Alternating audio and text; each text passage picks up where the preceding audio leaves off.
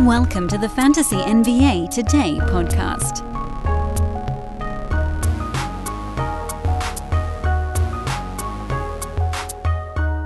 Well, the old cold bug got me.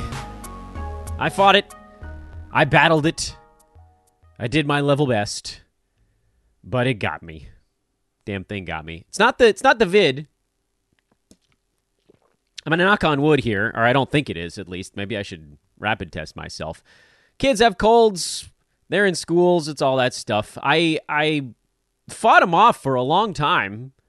Kids have had like five colds in the last two months, and this I think is only the second one I'm going to catch from them. So whatever. All of that to say, this is going to be a slightly shorter show. We're going to kind of blitz through the uh, was that a five game recap from yesterday and uh, give you a little preview of a, a slightly larger card coming up tonight. But this is going to be one of those, you know, try to mash it in, in in 25 minutes or so before I completely run out of strength. Don't worry, though. I'm hopped up on goofballs. I'll get us through this thing. I am Dan Besbris. This is Fantasy NBA Today, a Sports Ethos presentation. Uh, you can find me on Twitter at Dan Besbris. Hey, some of you, I think, actually took my advice and went over and followed at Ethos Fantasy BK. It's up to 92.49 now. That, uh, did I just say meow? I think I just did a Super Troopers bit. The goal is 10K for that fantasy news feed. It really should get there. It's it's a hell of a news feed.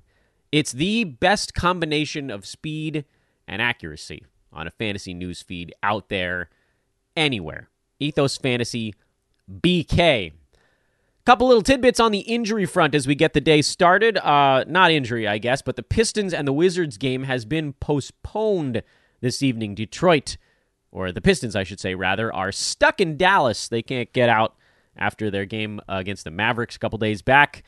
The Pistons and Wizards game will be rescheduled at a later date. You are just kind of screwed until they reschedule, but if you have a bunch of those guys in your lineups this week, you're just wearing it. Which is a real shame because it sounded like Daniel Gafford was going to play if uh, if those teams actually managed to get to their court. Uh, Time Lord is back, so that was a very short absence for him. That's good news. Devin Booker, a little bit of an update on Booker. He is out tonight, but they're hoping to have him back by the end of the week. That's a really good sign. They'll bring him along a little bit slowly, but he's a guy that has the fantasy profile where basically as soon as he hits 20 minutes, you can get him into your lineup. That might very well be his first game back. Typically, I don't start a guy who's missed whatever it is, about a month for him, I think, in that first game. But also, you know, with someone like an Anthony Davis, we did it because AD can have value in 18 minutes. And for Booker, it's more like 20 to 22 minutes, but we could get him there. Tyrese Halliburton, good news on that front as well. They're hoping to have him back for this upcoming back to back. That starts tomorrow for Indiana. Uh, I thought maybe they'd save him and play him after the first game, but Rick Carlisle was saying that they, they think he can get back as early as tomorrow, which, of course, on the flip side means you can probably dump TJ McConnell. His run is done. If you were still hanging on to any of those other fringy Pacers, those guys, their runs are likely done as well. It's an interesting time because you know a lot of us I know have been riding this TJ McConnell thing, and it's been a serious wave for that dude since Halliburton went down. But we always knew there was a, a finite endpoint on it. The question, I guess, is is this good news or bad news for you individually? Uh, it means, you know, do you have more TJ or McConnells on your team than you did Tyrese Halliburton's that went down? And for me, the answer is yes. So I'm a little disappointed, but you can probably you know, a lot of the time I say don't make a, a preemptive drop, but we've already seen, we know what the Pacers are like when Halliburton's back, and there just isn't really enough ball handling opportunity for McConnell in those spots. Let's take a look back at Tuesday again. We're going to zip through this stuff because I'm. I got the strength to get us through this show, and then I'm going to go lie down on the floor. Miami beat Cleveland in a low scoring uh, gross fest. 197 difference the ball game was free throws. Miami got 25 of them. Cleveland only got 12. Caleb Martin had a good ball game, but I don't care. The guys I were I was watching on the Miami side were Victor Oladipo and Kyle Lowry, who was terrible again. And I have to admit, Lowry's testing my patience right now. Even his minutes were down in this one because he just didn't look good. And he hasn't really looked good since he came back from that latest thing. He had like one or two decent ones, and he's just kind of been floating along where it almost seems like Oladipo has hurt him more than others. I'm still holding on both of those guys because I, I here's the the calculus, especially on the Lowry side, maybe a little bit less so with Oladipo because he's coming off the bench. Kyle Lowry is a starting point guard in the NBA. There are only 30 of those. And some teams don't even really employ one, so it's technically a little bit less than 30 of those. Lowry has rest of season value. He's not a guy whose value is tied necessarily to someone in front of him being out. So a lot of the questions I get on Lowry are, "Oh, should I drop him for X injury streamer?" And typically my answer then is no. Because you generally want to veer back towards the guy who has the better long-term profile even if they're slumping a little bit right now, which he very much is. He's in a deep dark, disgusting slump. He is trying my patience, as I said a moment ago. So the the leash here on how long before he does hit a waiver wire is not infinite in length, but it's longer than this.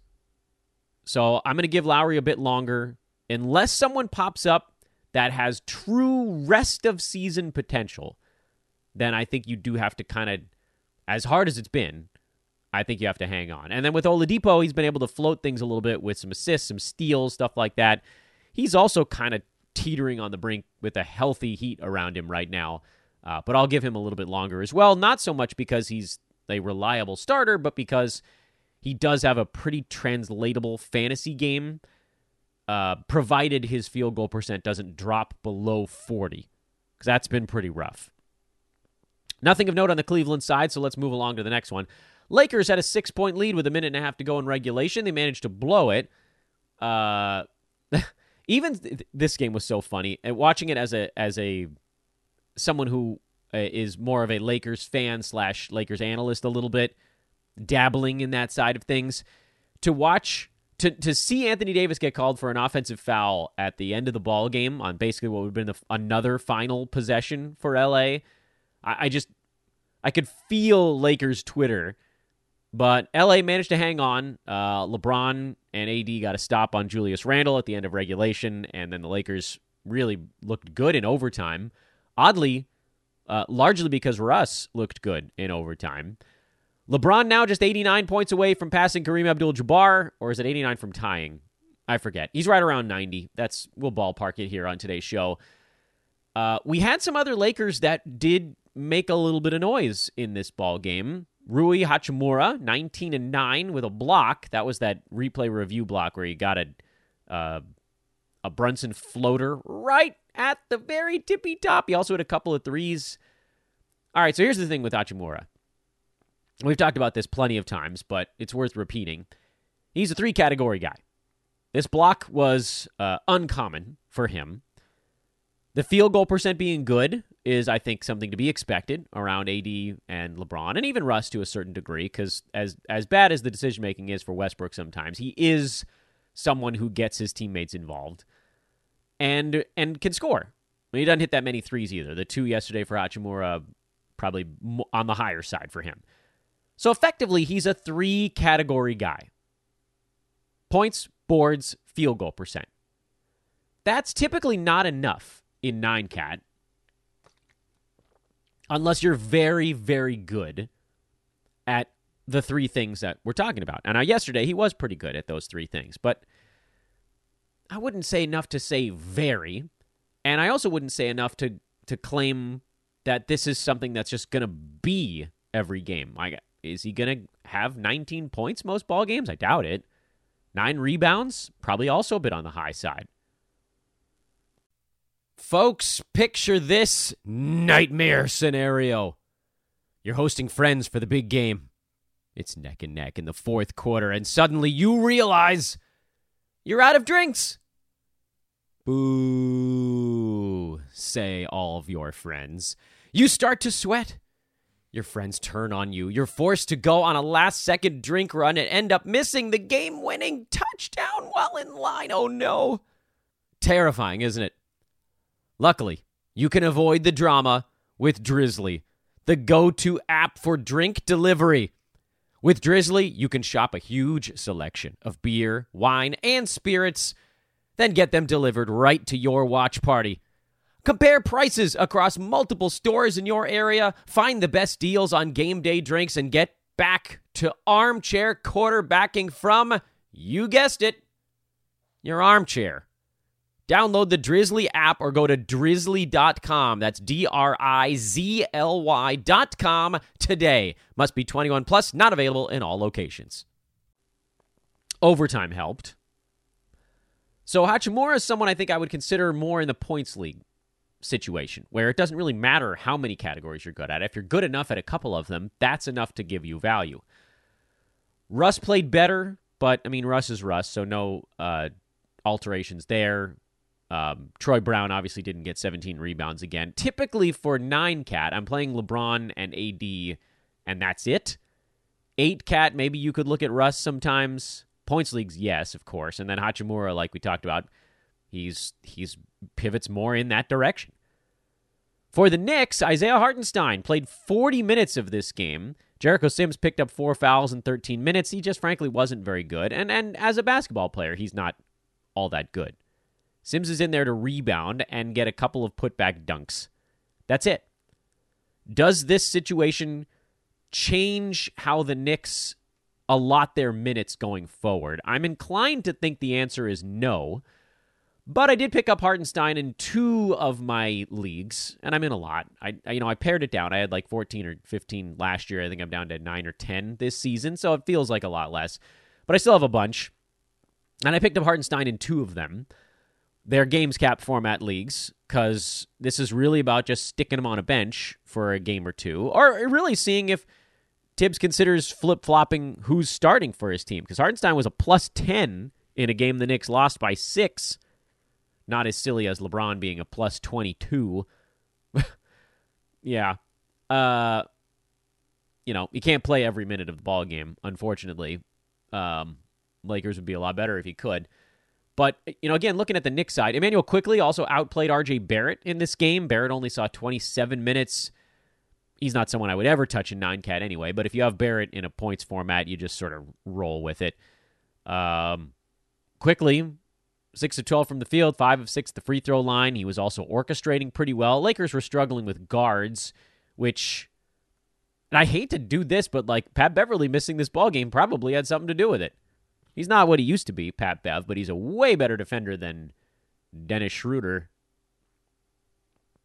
Just the honest to goodness truth. Lakers need Schroeder's offense, but he's getting run over. Um, Quickley's a guy that I've been talking about on the show since Mitchell Robinson went down because I keep thinking the Knicks are going to have no choice but to go a tiny bit smaller, and they haven't really done it yet. You know, centers Hartenstein and Sims split every center minute in this ball game, right down to the very second, 53 minutes exactly between the two of them. Hartenstein got 40 of them. Sims got the other 13. So Hartenstein is my speculative ad. Emmanuel Quickley is a guy that I've had on teams for a little bit here. I just haven't had the stones to play him on the roto side. Head to head, I think he he's a guy you could probably just play and get what you get. So I kind of like him a little bit. Clippers, a big comeback win. They won it despite shooting 40% somehow. I mean, I guess the somehow is that their defense has gotten better here lately. Kawhi is destroying people Oh man, it's it's so satisfying because you guys know I have plenty of Kawhis, and it was really unnerving early in the year when none of it was panning out. I mean, he tried to play a couple of ball games, it didn't happen. They had to sit him for a while. I know he's going to rest on back to backs, and you know there's always going to be a couple coming up, but he's been unreal of late. He's the number one player in fantasy basketball over the last month. Yeah, we're talking about Kawhi Leonard right now. He's at basically number 100 by totals on the season at this point, which is crazy. uh, considering how much time he missed at the front end. And, you know, he's just, he's turned his season into, I believe, a success. Is there a universe where Kawhi Leonard could get to his ADP? Probably not. You know, he missed. He, he simply just missed too much time at the front end. You know, he, he's like twenty some odd games behind the the pace car in games played. So best case scenario for Kawhi at this point is probably playing in like 55 of 82 ball games. And and frankly, when you drafted him, you probably were hoping he would get to 62. He's probably he's not going to get there. He's already missed 20 games plus. So he's not going to get to 62. But if he plays in 55 ball games at what I believe at the end of the year will ultimately be a mid first round pace because right now, you know, he's not first round overall on the year um, because of that sort of slow start when they were ramping him up. But he's number 19 on a per game basis now, and he's just and he's climbing like two or three slots every single ball game. He's he'll chase down Porzingis and LeBron probably in the next week. He'll chase down Markkanen, Donovan Mitchell, and Harden probably the week after that. So he'll be a first rounder per game by the end of the year.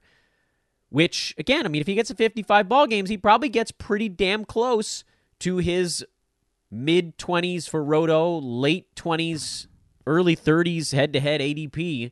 Not that anyone would ever draft him on the head to head side because you know the risks involved. But patience. Patience. My young apprentices. Patience. I would say the same thing basically about Middleton, although honestly, that one scared me more because he just disappeared we we put so much on what a player does the first month of the season, but it counts the same as all the other months. The only problem, of, like with with the first month being a slow one, is that one of our main tenets in playing fantasy basketball is you want to get off to a quick start, and that's hard to do if one of your key guys is out for the first two months of the year when you weren't expecting them to be. You know, it's one of the other things. Don't draft an injured player because it sets you behind the eight ball. Well, sometimes it just falls into your lap. It's unfortunate, but it's true. And that's kind of what happened with Kawhi. It's what happened with Khris Middleton. It happens. It just, bad things fall into your lap. But you cannot sell these guys for someone who isn't a difference maker for someone who doesn't move the ball forward for your team. It really does your team no good, specifically for games cap, but I think a little bit on the head to head side as well. Like a top 100 plotter is what was being suggested as a return on Kawhi Leonard when he was out indefinitely earlier in the year. You're basically talking about Patrick Williams, who, again, has been healthy to Patrick's credit, I think his totals value is is actually pretty decent. He's number 91 by totals on the year. But guess what? You know who's seven, nope, 11 slots behind him? Kawhi freaking Leonard. He's going to pass him next week. So these plotters that everybody's talking about, the guys that have been hovering around that 100 mark and just sort of slowly, well, a little bit behind it, those were the names that were thrown out. Royce O'Neale, Keegan Murray, Patrick Williams for Kawhi. Patience. Those guys aren't really helping your fantasy team. Those are guys that, well, Keegan's on the upswing now, so less so him. Uh, but even as recently as like three weeks ago, he was a guy that everybody was coming to me saying, Do I need to keep holding this dude? Don't trade your guy with first round per game upside. First round. It's different for Middleton because he's like late third, early fourth, or mid fourth round potential, not first. It's happening with Cat right now. Now, the issue there is does he come back by your playoffs? So I get it. It's a little bit more nuanced than just guy out at beginning of year. But these players that are top 25, they just, they're too important. They're too important to give up on for a basement level player. Unless you're about to fall out of your playoffs in a head to head league or if we're like confirmed that they're not going to be back in time. Speaking of Patrick Williams, I actually kind of like him as a head to head pickup. I don't know if I would use him on the roto side. He's again a guy that just sort of fills a game's cap. That's the guy you play if you're lagging too far behind in a game's cap. But head to head, you could really play him every day, provided the Bulls don't have a terrible schedule in a given week. You know, four games out of Patrick Williams right now is a quality week.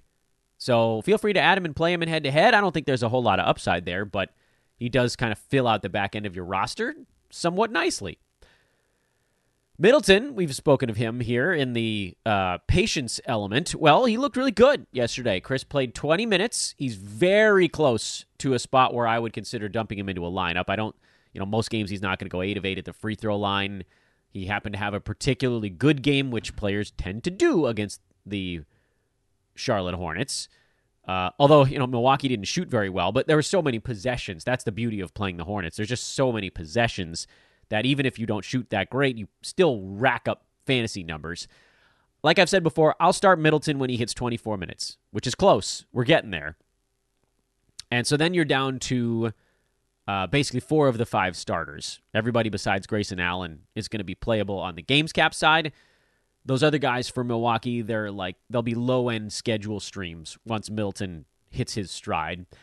And for Charlotte, that's two games in a row for Gordon Hayward where he's actually been efficient. Still not getting steals or blocks, which he doesn't really do, but the turnovers, turnovers, excuse me, have been lower.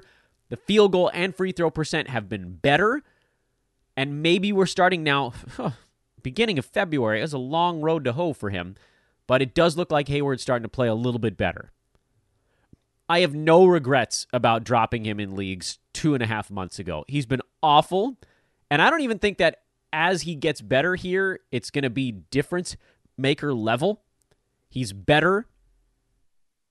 Again, he's better in points leagues because he doesn't get steals or blocks. He doesn't hit that many threes. Uh, percentages are improving here, but they've been bad so far this year, and turnovers have been bad. But it's possible that he goes on, you know, maybe he gets back to sort of Hayward form and can post like top 80 value for a little bit. So if he's floating around on a waiver wire, this is the spot where I would I would pick him back up.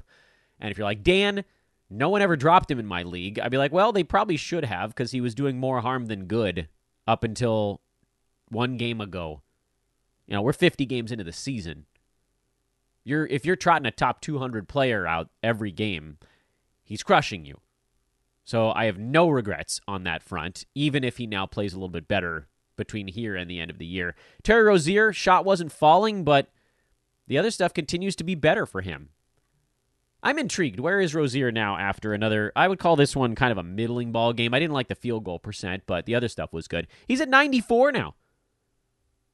There's another guy, Patience. Also, you know, buy so very, very low on Rozier. Uh, and Denver, New Orleans was the last game of the night. No real surprises on the Denver side. I keep trying to tell you guys that KCP is actually like pretty good when the team is fully healthy. He's up to number 78 on a per game basis, and he goes as the team goes. When everybody's healthy, KCP's wide open. He's going to shoot better. He's going to get more steals and blocks. He just he's more settled. He needs those big gravity players to make him good because it's not going to be about usage with KCP. It's about doing the other stuff, which is just easier when the team is fully healthy. He should be rostered everywhere. I'm super surprised that KCP got dropped in a bunch of spots uh, because we were able to draw a pretty clear line between when he was more effective and when he wasn't. It's funny, you know, Bruce Brown's the guy who gets good when someone's hurt on Denver. When they're fully healthy, he doesn't get to do very much. And it flips with KCP. When they're healthy, he's the perfect fit. In any event, uh, the Pelicans fringe guys apparently listened to uh, our Monday podcast, and we're like, Dan says we're not going to be good anymore after Brandon Ingram gets back to full strength. Well, screw you, Dan. Herb Jones, monster game. Six out of eight shooting, couple of threes, five steals, seven of eight at the free throw line. I don't know where the hell this came from. Uh, Larry Nance, 13 and 11 with two steals. Trey Murphy, 14 and 3 with two steals. These guys are going to fall off. We know they're going to fall off. JV, uh, we knew he was going to fall off when guys started to come back. So that one at least was kind of expected. With Nance, I can't trust it. It's too hit or miss with him lately. Trey Murphy, same thing. A little bit too hit or miss. He's all about efficiency, which is is good. But it also means that there just sort of needs to be a consistent amount he gets. Do you need to drop these guys right now? Um, probably not. Uh, but it's I would think going to trend that way. In the meantime, if you're in a games cap format, I so for me, I don't have the again, I don't have the stones to play these guys in games cap because I don't know what kind of game you're going to get on any given night. Head to head, you could probably keep playing them for now, uh, because they'll be probably falling a bit in that schedule stream zone. Maybe you get a couple games where they're better. Great, you catch them on the right night. That's where I sit with those Pelicans uh, in terms of where and when to deploy them. Alrighty, what do we got coming up tonight? What do we got coming up tonight? Orlando is at Philadelphia. Jonathan Isaac is questionable. They're thinking about giving him another day off here. World's slowest rebound. That's how it's going to be. It's what we knew. No, I may have even undershot by saying I thought it would take him three weeks to get up near 20 minutes. It might be more than that because we're a week and a half basically into his return and he still hasn't cleared 10 minutes. I know. On the Philly side, we'll keep an eye on De'Anthony Melton. Embiid is questionable for this ball game, and they might. I don't know. Philly just let their guard down. This is a rematch of a game from Monday where Orlando beat them by 10. I don't expect Philly to lose this ball game. I would assume that Embiid plays after losing the last one. Does, doesn't seem like a spot where he would take the day off, but I guess you never know. Portland, you're starting to see news articles popping up about how Yusuf Nurkic is not the answer there. I thought that was a really interesting thing. Kevin O'Connor uh, had the quote that, like, until they get serious, if they get serious, Nurk is not the answer at center. So Drew Eubanks is just kind of kicking around in the back of my head. He's droppable while Nurk is healthy, but be ready. I don't know that that's what that quote really meant, that, like, they need to go to Eubanks instead. I think the thought is they need to have just a different solution at center. But if they decide they need to go defense over offense, that's how that dynamic could shift a little bit. But Nurkic on a big contract, so I don't really know how all of that would play out. We'll see. Memphis, uh, I think you'll see Brandon Clarke plenty in this ball game because you know Nurk is a big dude, but he's also kind of a lumbering ox these days. Can't guard anybody; they'll just blow right past him. So I would expect Clarke to have a nice ball game. I think he'll probably start over Tillman, but I don't know for sure until we get there. Brooklyn, nothing. Boston sounds like the Time Lord is back. Marcus Smart probably not. So you can, I would imagine, continue to go with Derrick White uh, and Malcolm Brogdon as kind of your point guard fill-in stuff and then obviously you're starting your your two big men there. Warriors, I've been keeping an eye on Donte DiVincenzo. I'm guessing it probably won't be quite enough for 12 teamers, but throw him on your watch list. Andrew Wiggins is probably the more important thing to track here. Is he finally now fully healthy? I would like to know. Minnesota, not much, really, unless somebody else sits that we're not aware of, because uh, Slow Mo is just a consistent stream. Oklahoma City, kind of the same. St- no, excuse me. Jeremiah Robinson Earl is actually supposed to be back for uh, the cli- the Thunder here. So does that then potentially put a dent into Jalen Williams? I don't know. Because Jalen Williams was playing enough before Robinson Earl and before Poku got hurt, but his his role within that unit was smaller. So keep a little bit of an eye on that. Houston's kind of interesting. Jalen Green didn't practice, and Kevin Porter Jr. is out indefinitely. So this is this marvelous opportunity, and I want to kind of stop and yell this at all of you. Make sure Tari Eason is not on a waiver wire. Do it now. Stop what you're doing and check because you very rarely get an opportunity to pick up a young deadline stash player like Eason who also has probably the week leading up to it to kind of get loose a little.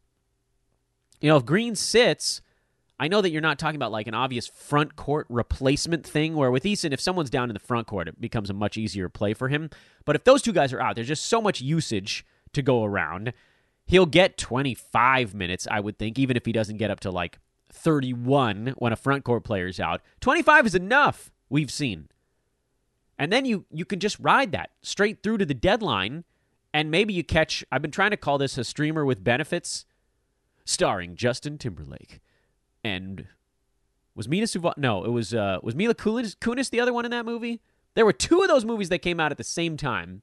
about being uh, friends with benefits. I think one was Ashton Kutcher and oh Natalie Portman, and the other one was Justin Timberlake and Mila Kunis. Well, look, streamer with benefits. It's Tari Eason for you now. Kings, nothing really. You know the continued growth of Keegan Murray. San Antonio, Jeremy Sochan, I deserve. I think he deserves one eye on him at the very least, and then whatever the hell they're doing at the center spot right now, because it again mostly feels like they're bubble wrapping Poeltl, but then every once in a while they just let him play.